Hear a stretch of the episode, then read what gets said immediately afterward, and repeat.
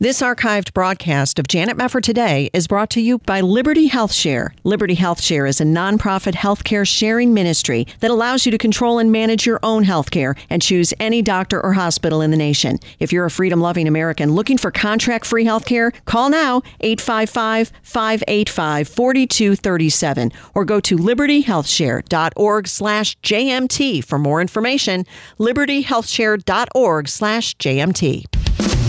This is Janet Mefford today. Our confidence is in Christ alone. Are we going to stand with God come what may? If the Word of God says it, I believe it. And that's the way it is. And now, here is Janet Mefford. Is there any diversity rationale for affirmative action in higher education? Well, four legal scholars have just released a study that they say provides some of the first empirical evidence to support the idea that diversity enhances higher education outcomes. Forbes reports that the study, which is called Assessing Affirmative Action's Diversity Rationale, is to be published in the Columbia Law Review and is sure to stir heated debate as lawsuits challenging race conscious college admission policies continue to be filed in heard. But is there really a solid diversity rationale, or in fact, have these race based preference standards actually harmed higher education? We're going to talk about it today with Gail Heriot, law professor at the University of San Diego and member of the U.S. Commission on Civil Rights. She co chaired both the 1996 campaign for California's Proposition 209 and the successful 2020 campaign to prevent its repeal. And she is editor of a new book called A Dubious Expediency How Race Preferences Damage Higher Education. And Gail, wonderful to talk to you again. How are you doing? I'm just fine. Thanks so much for having me on the show, Janet. Well, you bet. It's great to have you here. I, am wondering, as active as you have been in California on this issue for such a long time, what, what do you make of the fact that the value of race based preferences in higher education is still a matter of such a huge debate? It's interesting because, you know, the American people, when you poll them on this issue, uh, have been extremely consistent. Uh, if you look at polls going back even to the 1970s, uh, Americans have always opposed race preferential admissions. Uh, they're against uh, race discrimination as a matter of principle. Um, and instead, what you find is there is a very thin layer um, of, of, of academics, uh, people in high positions um, who think that race preferences are a good idea. Um, and time and time again, uh, voters vote them down. Uh, most recently here in California, let me add deep blue California. Yes. if there's any state in the union where you'd expect uh, that race preferential treatment in, in college admissions would pass, it would be California. And yet overwhelmingly, voters voted it down. They believe in the principle um, of colorblindness. Well, um, that's right. And it's interesting, too, because I know the Supreme Court may hear this case out of Harvard, Students for Fair Admissions v. Harvard, which is all about this policy at Harvard that is seen as discriminatory against Asian Americans and not giving them the same preferences. So, again, it looks like the Supreme Court may be taking it up. And this has been going on a long time, going all the way back to the Bakke decision. Oh, absolutely. Uh, and for Asians, it's especially difficult. Um, Asian Americans have to be that much better um, than any other applicant in mm-hmm. order to get into to a college or university. Uh, and that's, that to me, that's un-American. It, is. it shouldn't matter what one's skin color is.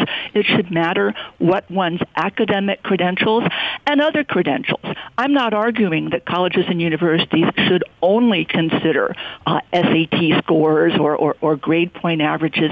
There are a lot of things that go into what colleges and universities should, should consider uh, when it comes to, to admissions. And different colleges and universities can and should have different ways of looking uh, at this matter.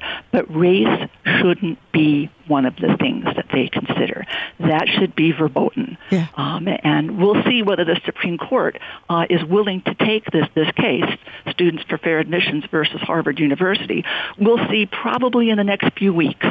Um, the petition for cert, as they call it, uh, was filed back, I think, at the end of February, uh, and then there were quite a few friend of the court briefs, including one filed by me, Um, asking the court, please take this case Uh, and we'll see. We'll see probably sometime this month. We'll see. Yeah, right now I mentioned this study that just came out or is about to come out in the Columbia Law Review uh, talking about this diversity rationale. And apparently, this shows that after these prestigious law reviews adopted diversity policies for choosing student editors, the articles they published were cited more often. Now, do, do, would you see that as being a diversity rationale? Seems a little thin to me, but I'm not the expert that you are.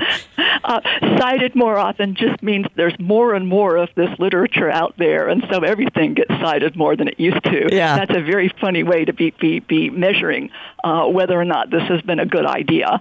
Um, so I would say that is not a good measure. You know, there have been lots of, of efforts to prove uh, that diversity is a good thing.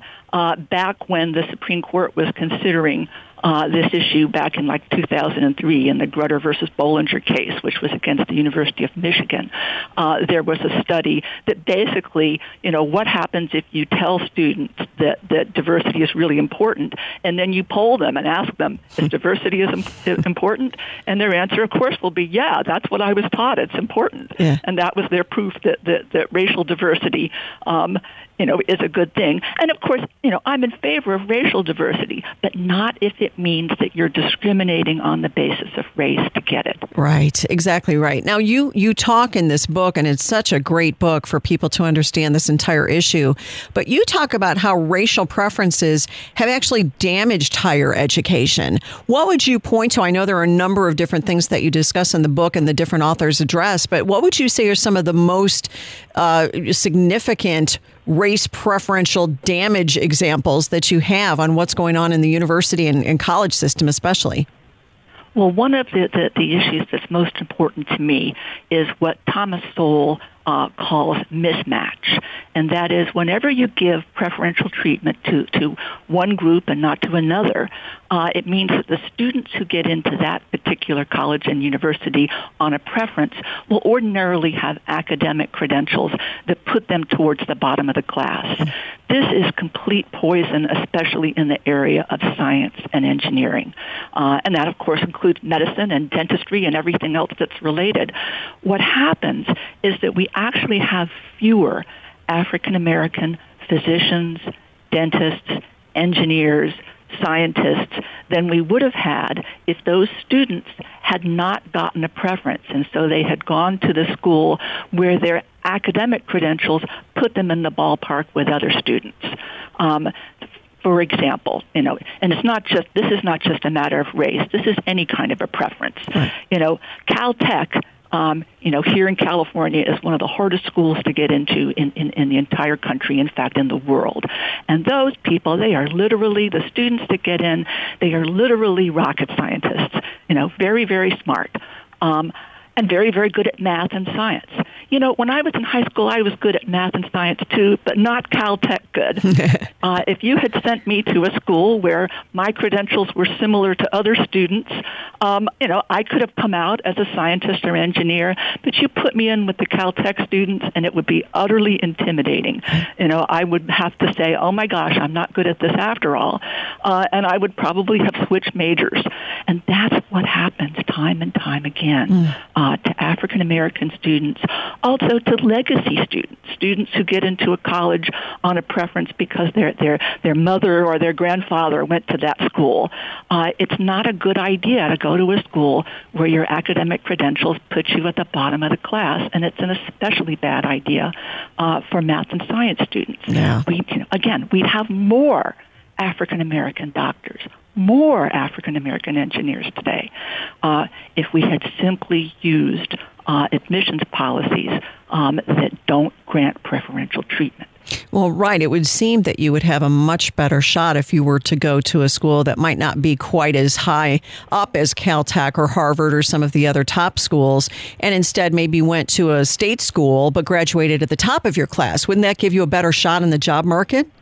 It sure would. You know, there are plenty of great state universities uh, that may be a little easier to get into than, than Caltech or Harvard, uh, but if you come out of those schools with honors, uh, you're going to do well in life. Yeah. Uh, if you simply come out in the middle of the class, you're going to do well well in life.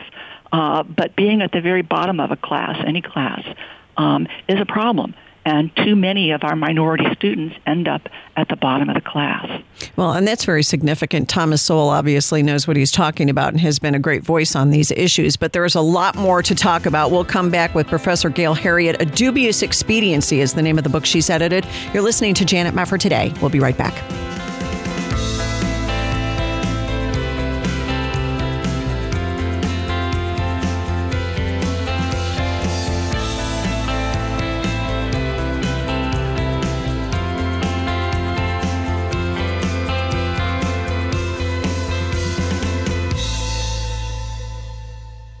This is Janet Mefford. On a 100 degree day in Ethiopia, Africa, hundreds gathered for Sunday worship outdoors, and some walked an hour to be there. Afterward, 30 year old Cademan frantically copied scriptures from an old Bible to a piece of paper. Then his face turned sad as he closed the Bible and handed it back to its owner, one of only a few in that church of hundreds to have a Bible. You see, Cademan loves the Lord, leads his family, and is faithful at Sunday worship, but he's never read a single verse in his own Bible because Bibles are very difficult to obtain where he lives. Whoever comes our way and is able to give us a Bible, it will be a great blessing. Through the ministry of Bible League International, you can send God's Word to a new believer in Africa. $5 sends one Bible. $50 sends 10.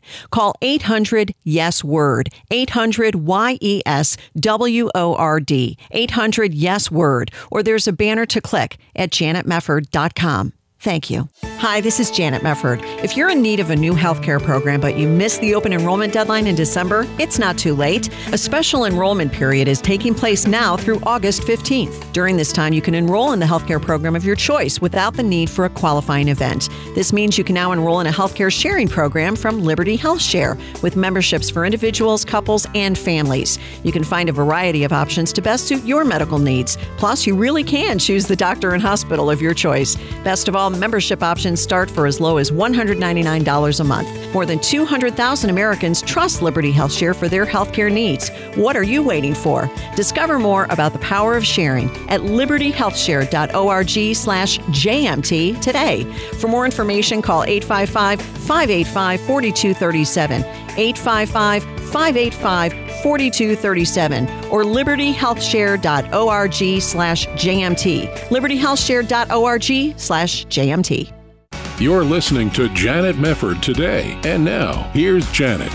Welcome back. How does race, actually racial preferences, damage higher education? A Dubious Expediency is the new book explaining all of this, edited by Professor Gail Heriot, who's law professor at the University of San Diego and has long been involved on this whole issue of racially based preferences at higher education. And, you know, Gail, when we're talking about some of the problems that are created when you have race based preferences, it probably goes a long way to explain why these polls are what they are, that so many Americans say, you know, this is not right. We we want to have everybody in America succeed, and we don't want anybody uh, held back because of their race in any sense. But there are problems that are created when you start uh, embracing racial preferences. Now, another thing that you mention, and I know this is mentioned in the book, John Ellis is one of the people who writes an article in your book, who is graduate dean at the University of California, Santa Cruz he talks about the fact that the, these preferences have ended up damaging free expression and affecting curriculum and even increasing the issue of grade inflation. What about some of those problems on the practical level, just what students experience as they're going through college because of these preferences? Oh boy, yeah. Well, grade inflation uh, is a is a real problem uh, on campuses, and it has been for decades now, and it is partly driven uh, by race preferential admissions policies. You know, nobody um, of goodwill wants to see minority students getting, you know, bad grades uh, simply because they were given preferential treatment um, in admissions, and now nobody wants to admit that this, you know, this isn't working out the way they hoped it would. Um, and so grade inflation uh, has marched on um, in, in colleges and universities for the last several decades.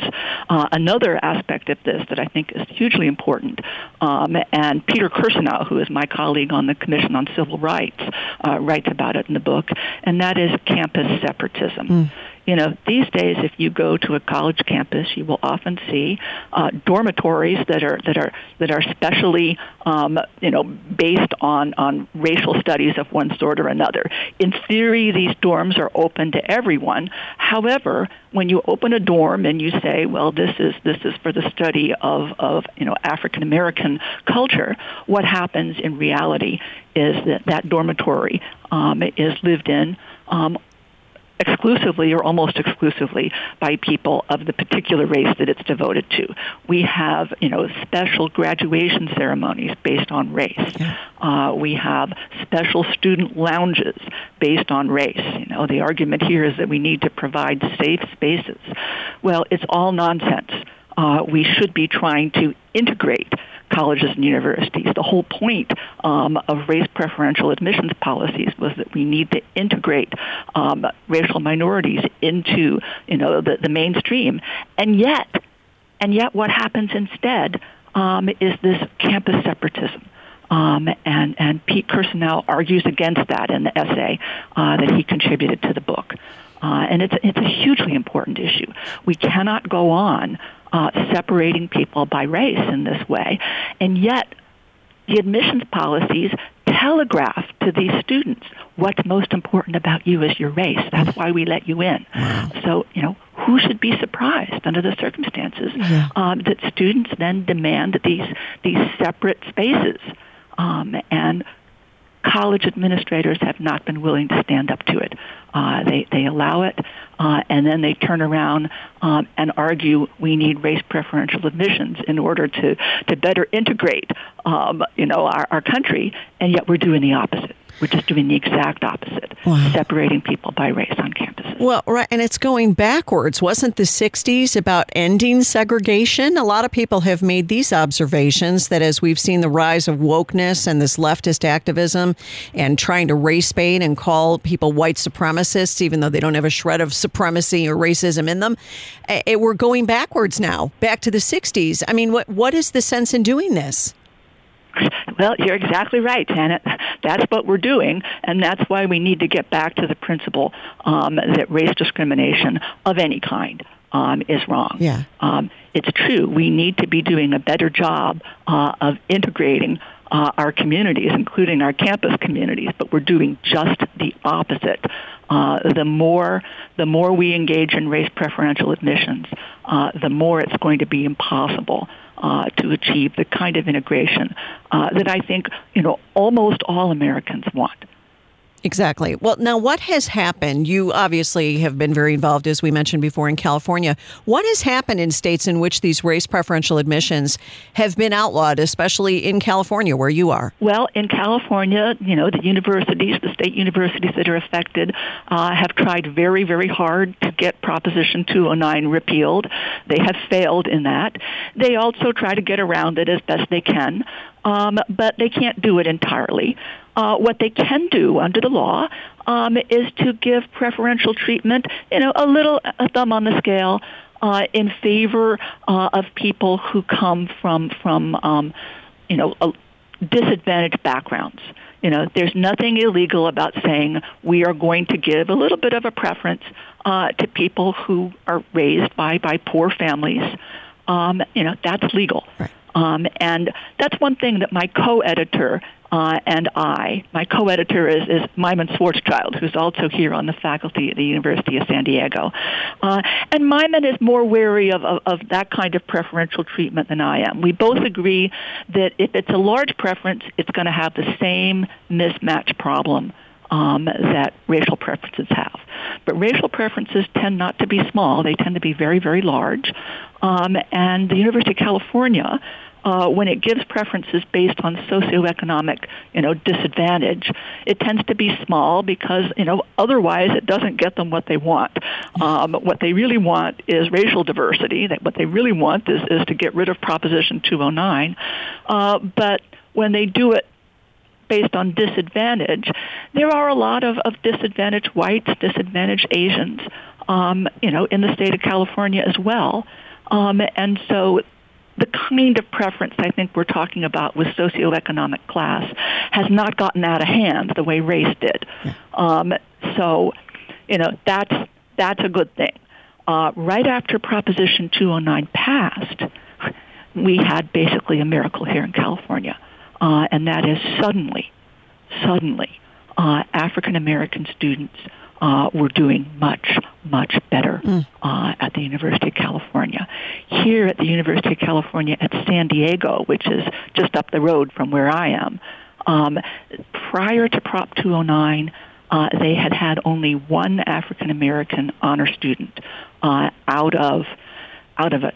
I don't remember the, the exact number right now off the top of my head, uh, but it was a very, very, very you know poor performance. Um, but right after Prop 209 went into effect, suddenly African American students were getting honors at basically the same rate uh, as white nation students. Wow. Uh, and the number of, of African American students who were, you know, performing poorly, that is, that is, um, you know, getting getting low grades, you know, basically disappeared. It became about the same rate uh, as white nations.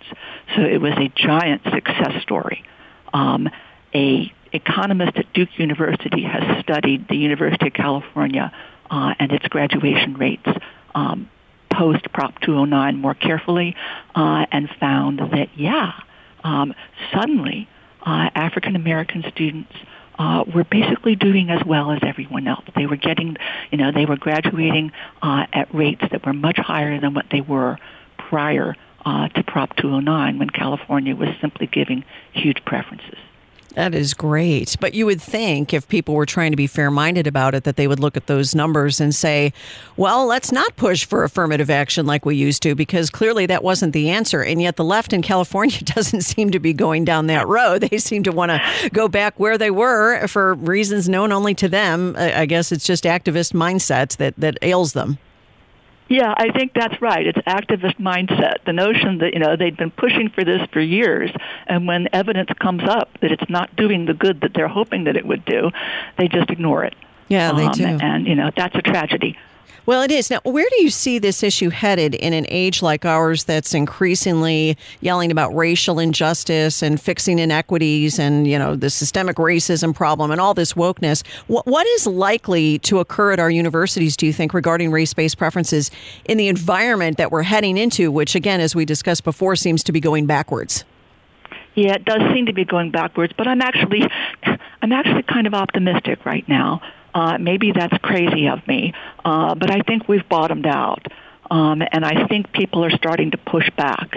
I mean, for goodness sake, that's why Maimon and I wanted to edit this this book. We saw that it was becoming increasingly difficult for people even to talk about this issue. So we thought, well, we got we got to turn this around. We got to start talking about it. Um, you know, with the defeat of Prop 16 here in California, we we understood that yeah, the American people are on our side on this issue, and I think a lot of people get it. They understand how destructive these these preferences have been in. And I think we're starting to see things turn around. Good. We're starting to see people say, hey, you know, we do need to speak up. And with any luck, the Supreme Court is going to see that, and they are going to take on the Harvard case. And you know, my guess is they won't issue a, a, a an opinion that absolutely positively, you know, we are turning this around.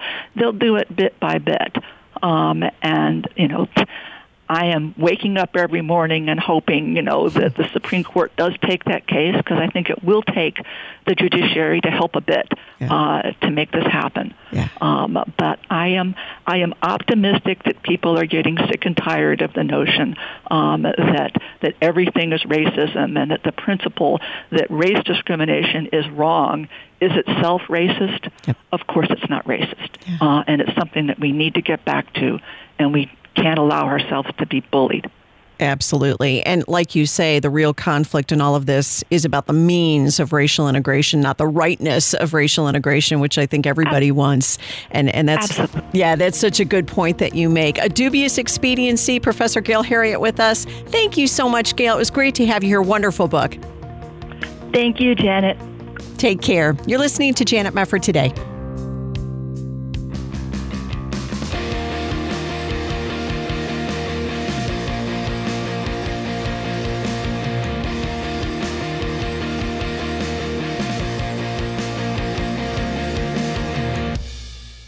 This archived broadcast of Janet Mefford Today is brought to you by Liberty HealthShare. Liberty HealthShare is a nonprofit healthcare sharing ministry that allows you to control and manage your own healthcare and choose any doctor or hospital in the nation. If you're a freedom loving American looking for contract free healthcare, call now 855 585 4237 or go to libertyhealthshare.org slash JMT for more information. libertyhealthshare.org slash JMT. This is Janet Mefford today. And now, here's your host, Janet Mefford. Well, this is interesting coming from Breitbart. The White House is reportedly actively looking to dump Dr. Anthony Fauci amid all of his recent flip flopping and these newly released emails showing further contradictions on the pandemic response. That's quite interesting. That's coming from Jack Posobiec, who was with the Trump administration. They are apparently in the Biden White House discussing an exit strategy for the highest paid federal employee whom Democrats have praised as a truth teller. Well, that's going to be a little difficult to do now that we have seen some of these emails, now that we have seen his performance in front of Congress and Senator Rand Paul's grilling of Dr. Fauci, revealing that the guy can't tell the truth. There's a lot on that guy. And it goes back to the show that I did not too long ago, all about this gain of function research and Nicholas Wade's piece on Medium, the former New York Times science reporter pointing directly to the fact that yes, this was a lab leak. That's where the coronavirus came from. And that in fact, Fauci had a role in funding the Bat Lady who likely created the coronavirus. Those are sealed records, by the way, as we've talked about before, but l- we know what's going on. And Rand Paul actually has accused Dr. Fauci of perjuring himself. So, mm, little too late to do the right thing now? I don't know. I mean, at what point? It, it, the pandemic is essentially over when we have masks being dropped and we have so many people vaccinated and life is getting back to normal. Now they're going to fire him. Why didn't you fire him a couple of weeks in?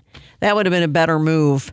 It really does grieve me that President Trump didn't do a better job sniffing these people out. And I feel for him. I'm not trying to criticize him too severely because nobody really knew what was going on initially. We were all kind of flying blind.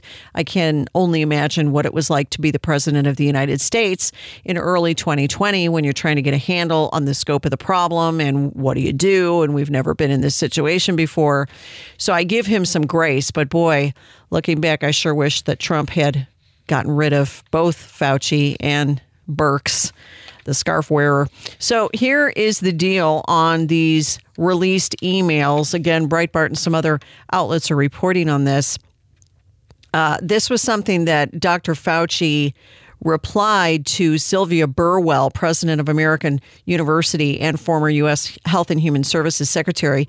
This was on February 5th, 2020, and the Washington Post reported about this, by the way. This all came about because there was an FOI request, a Freedom of Information request, getting all of these emails showing what Fauci was doing on email during the early days of the pandemic. And this is what he said to Sylvia Burwell. This is Fauci. He said, Masks are really for infected people to prevent them from spreading infection to people who are not infected infected rather than protecting uninfected people from acquiring infections. That's funny. The typical mask you buy in the drugstore is not really effective in keeping out virus, which is small enough to pass through the material. It might, however, provide some slight benefit in keeping out gross droplets if someone coughs or sneezes on you. I do not recommend that you wear a mask particularly since you are going to be a very low risk location. I don't know what that means. Your instincts are correct. Money is best spent on medical countermeasures such as diagnostics and vaccines. So there he is. It's the same thing that he basically said in March of 2020 on 60 Minutes. At that time, he said there's no reason to be walking around with a mask when you're in the middle of an outbreak. Wearing a mask might make people feel a little bit better and it might even block a droplet, but it's not providing the perfect protection that people think that it, it is. And often there are unintended consequences. People keep fiddling with the mask and they keep touching their face. Now, outlets like CNN later reported, oh, Fauci changed his mind. It was just a mistake to not recommend that people wear a mask. But you know what? It, it's it's ridiculous because that's not really the full story here. What happened was Fauci was saying, "Yeah, you don't really need a mask," and then he went all in on masks. He went all in on masks. So, one way or another, he was lying. And in fact, what we're reading here in this email from Dr. Fauci to Sylvia Burwell, he was telling the truth because we've already played the audio of a lot of these government videos, such as OSHA, that already said the same thing. If you're wearing one of those little blue masks with white on the other side, that's not going to prevent you from getting COVID 19 because the size of the holes is bigger than the virus. So the virus is not going to be stopped by those masks. Fauci was saying the same thing. And the question is why in the world as the highest paid employee and the COVID 19 guru, didn't you stick to your guns and say, we shouldn't have mask mandates because they're not going to do any good? And if you are uninfected, you're not going to be prevented from catching COVID 19 by wearing a mask. There's no reason to have uninfected people walking around with masks. Why didn't he stick to that? Why didn't he stick to that? He could have had a huge effect, especially given the degree to which the left worships him and everything that comes out of his mouth, such that they're putting Fauci dolls on their shelves and filming themselves on Zoom and patting themselves on the back for being so awesome that they would have a Fauci doll. If Fauci had stuck to the truth, then you wouldn't have had all these stupid mask mandates and people thrown off airplanes, two year olds being thrown off airplanes because they wouldn't keep their masks on. And it would have uh, taken away any sort of rationalization for the Biden administration to impose a mask mandate or be seen as violating federal law when you go on an airplane, even now even now, here we are in the state of Texas. We don't have mask mandates anymore. You have businesses theoretically who are able to make their own decisions in that regard, but nobody's wearing masks anymore. We go into stores, nobody's wearing masks. None of the stores that have previously required masks are requiring them anymore. I can't speak for the rest of the country, but that's how it is in the state of Texas now. We could have avoided all this mask nonsense if Fauci had been honest. It's just maddening. They weren't effective, but oh, go ahead. Everybody should wear a mask. Unbelievable. And of course, he was talking in these emails about other things as well. The Federalist talks about it. Dr. Anthony Fauci knew about U.S. funding for the gain of function research occurring at the Wuhan lab in China, but downplayed its role in the COVID 19 pandemic, new emails show. Fauci recently denied that specific research was used by the Overseas Virology Institute or funded by him. Yeah, he denied it, but it wasn't true.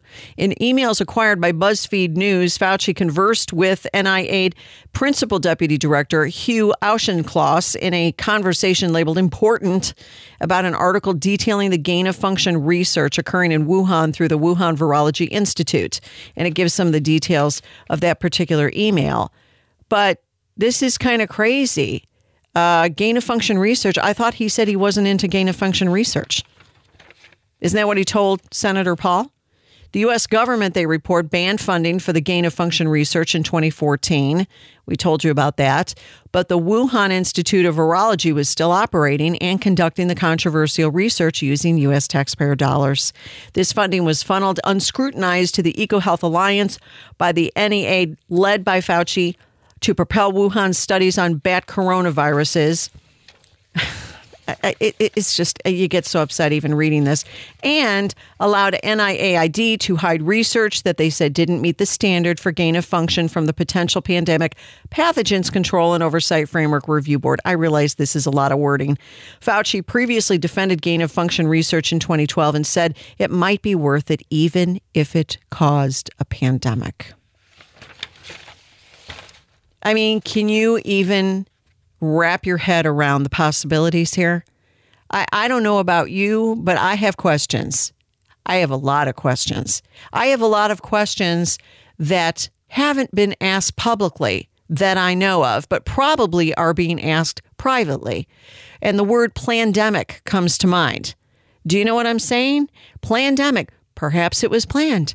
Well, they did plan to try to get to the bottom of the coronavirus issue by putting together this coronavirus in the Wuhan Institute of Virology, which was funded. This gain of function research was funded through another person, uh, Peter Daszak, who in fact was one of the people tasked with being on the investigative force, looking into whether or not there was a lab leak, and then was like, oh, yeah, no lab leak.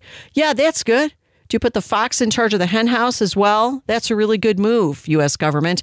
No, it shouldn't be the case that Fauci is merely fired. It should be the case that Fauci is fully investigated and Francis Collins as well.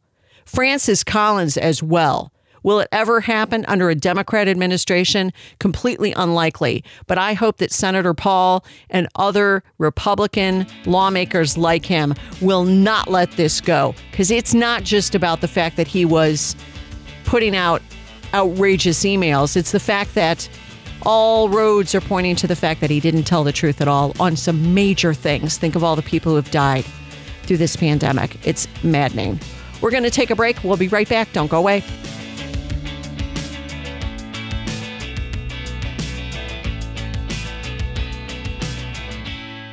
Janet Mefford today is proud to partner with Preborn to help save babies' lives. Well, my name is Dan Steiner, and I'm the president of Preborn. Ultrasound truly is a game changer. When a mom comes into a pregnancy center under pressure to abort her child. Perhaps the dad's gone, perhaps her mother is pressuring her. Most of the time, in her heart, she doesn't want to abort, but what she needs is something that will give her the strength to choose life against the pressures that are forcing her to consider abortion. That's the ultrasound. If she hears her baby's heartbeat and sees that baby on ultrasound, everything's different. Will you join us in saving babies' lives? Preborn funds pregnancy centers across the nation so they can offer free ultrasounds to women in crisis pregnancies. Ultrasound is a game changer because when abortion minded women actually see their babies in their wombs for themselves, 80% of the time they choose life. Would you please join us at Janet Mefford today to support the ministry of Preborn?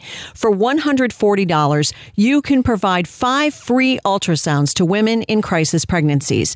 One ultrasound is just $28, and every gift helps. To donate, please call now 855 402 BABY. That's 855 402 2229, or there's a banner to click at janetmefford.com. All gifts are tax deductible, and 100% of your gift goes directly towards saving babies. You can get involved and you can help save a life for a gift of $140. Five free ultrasounds will be offered to women in crisis pregnancies. Let's do more than talk about abortion. Let's save some lives. Please call now with your gift 855 402 BABY. That's 855 402 BABY. 855 402 2229, or there's a banner to click at janetmefford.com.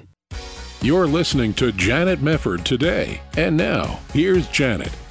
All right. Well, as I have previously told you, we have the resignation that has just spread across evangelicalism like wildfire in the last few weeks, and that is the resignation of Dr. Russell Moore from the Ethics and Religious Liberty Commission at the Southern Baptist Convention. Man, I wish he had a shorter title. Every time I say that, I feel like I'm losing brain cells. But at any rate, he resigned. He's leaving. He's going to Christianity Today. He's going to become a public theologian. I say it's perfect for you, Russell. That is the perfect place for you. You just enjoy those progressives and you just knock yourself out. Oh, and by the way, he's leaving the SBC. This is from a news story via Religion News Service. He has moved on personally, attending a Tennessee church that is not affiliated with the Southern Baptist Convention. TJ Timms, who is the lead pastor of Immanuel Nashville, announced on social media this week that Moore is now the church's minister in residence. He said in a video, We want to be a home base for Dr. Moore and his family as he serves the body of Christ at large. What if the body of Christ at large doesn't want to be served by Russell Moore? Are we allowed to? T- I mean, I guess you could just turn him off, but it's like, you know, these people never just go away. What is it with it's kind of like I used to say about some of these big scandals that happen in the church. They never go away. They just kind of bide their time and then they resurface. They're like, you know, gophers coming out of the golf holes or something like, oh, well, there he is. Okay, he's going back down. Oh, but there he is again. Uh, this is what goes on in Christendom. You just you can't ever just retire and go over and work at Home Depot or something. You always have to find another place in ministry and talk about this was your lifelong dream to work at fill in the blank, whatever it happens to be. So he's left the SBC. No surprise there. But I'll tell you what is really crazy. And that is another RNS story that's come out, Religion News Service. One of his likely favorites because they're so darn liberal over there and pro gay and everything else. Religion News Service has this headline Russell Moore to ERLC trustees. They want me to live in psychological terror. Uh, yeah. In February of 2020, the president of the ERLC, Russell Moore, defended himself after a second task force was mounted to investigate complaints against him. And man, this thing is long and boring. It's just so long and boring. It's, yeah, you can tell it's written by somebody who spent too much time in academia. It just rambles on and on and on and on. And the bottom line is Russell Moore is painting himself as just one long victim. By the way, a leaked email. Who in the world do you think leaked the email to RNS or leaked it to somebody who leaked it to RNS? Let's see. Hmm. Let me think for a moment. Who would have a motivation to leak an I'm a victim letter to RNS? Who could possibly have come up with that idea? I don't know. It's I'm flummoxed. I have no clue at all who might have any sort of motivation to leak a letter, a private email to religion news service shortly after leaving. what? Who would have that motivation? Head scratch, head scratch. Okay, so he's rambling on about all of his complaints and he talks about this is one portion of it. I will not bore you with this long ridiculous email, but he talks about one of the absolutely draining and unrelenting issues that he's had to deal with as head of the ERLC is that of racial reconciliation. This is what he writes My family and I have faced constant threats from white nationalists and white supremacists. Pardon me for laughing, but I don't believe this for a minute, including within our convention. Really? Are there a lot of white nationalists and white supremacists of the Ku Klux Klan variety running around the Southern Baptist Convention sending threats to Russell Moore? I don't buy it. But, but I'll tell you why. Because people like Russell Moore throw around the term white nationalist to mean Trump voters. And and do I really believe that Trump voters are threatening him like of the physical violence variety? I don't believe that either. I mean, maybe there's one nut or, or two, but I don't believe that any decent Southern Baptist who voted for Trump is sending him threats, real threats that, that completely concern him. Maybe I'm too cynical. I mean, I hope he's not getting threats. I don't want him to get actual threats. But when you're talking about white nationalists and white supremacists, and you see how the left constantly uses those same terms to mean rank and file normal people who just happened to vote for a Republican in the last election, then you've emptied those ridiculously loaded terms uh, to, to an extent where we don't even believe them. We don't. Uh, he says some of them have been involved in neo Confederate activities going back for years. What's a neo Confederate activity? Did they do like Civil War reenactments?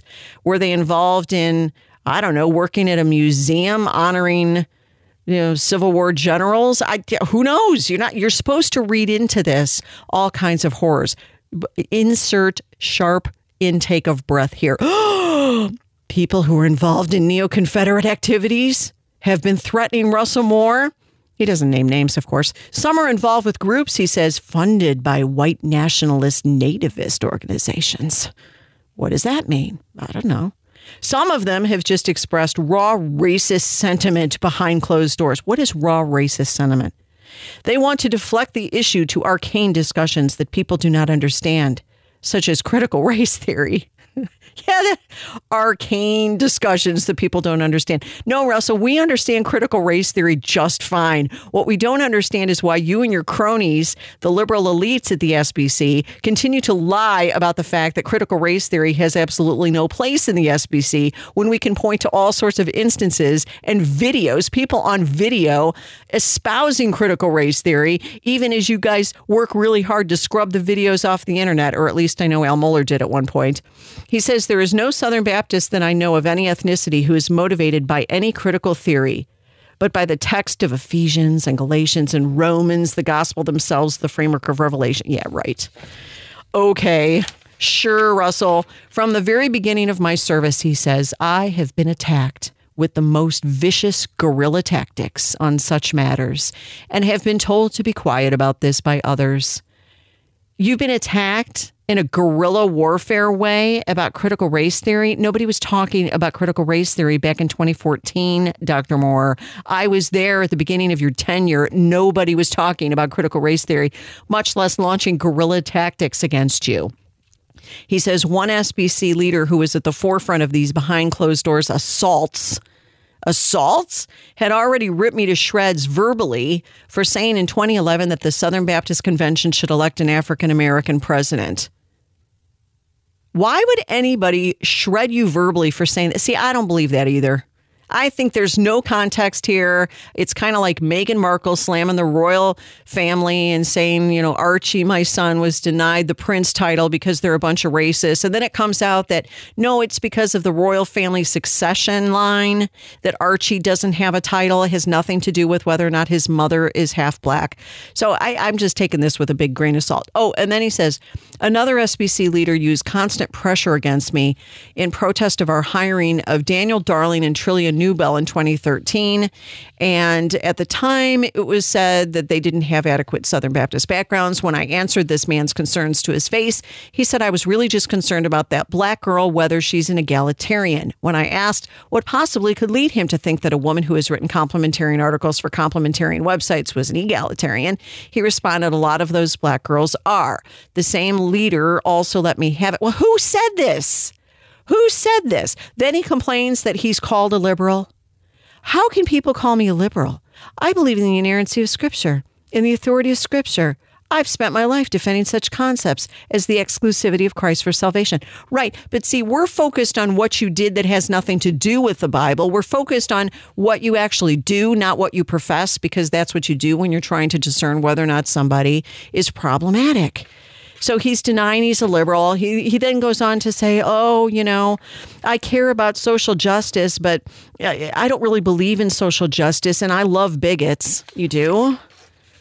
You love bigots? Then he says, uh, here's the pattern, his experience in the SBC. Find a way to investigate me in secret so that Southern Baptists do not hear what goes on in those rooms. Oh, you mean like your backdoor meeting with gay activists in 2014? That secret backdoor meeting? Because you've never told anybody in the Southern Baptist Convention publicly what you discussed with gay activists in 2014. Are you now suddenly against secret meetings? I guess so. Then he says uh, he's been charged with not playing enough to the Bubbas and the Rednecks. They pay the bills. He says, I don't think we have Bubbas and Rednecks. I find such slurs offensive and derogatory. Okay, this is the same guy who came on board, and I've written all about this. This is the same guy who came on board and started likening conservatives to a caricature of Elmer Gantry meets Yosemite Sam. But he's the man who's going to stand up against offensive and derogatory slurs. I just, you know what, move on to your non SBC church. Dr. Moore, we don't wish you ill. We just want to congratulate you on finally finding the right home for yourself with the progressives and the ridiculous critical race theory adherents over at Christianity Today. Have a good time. I'll leave it at that. Oh, pray for the SBC. Thanks for being with us. We got to go. We'll see you next time, though. God bless.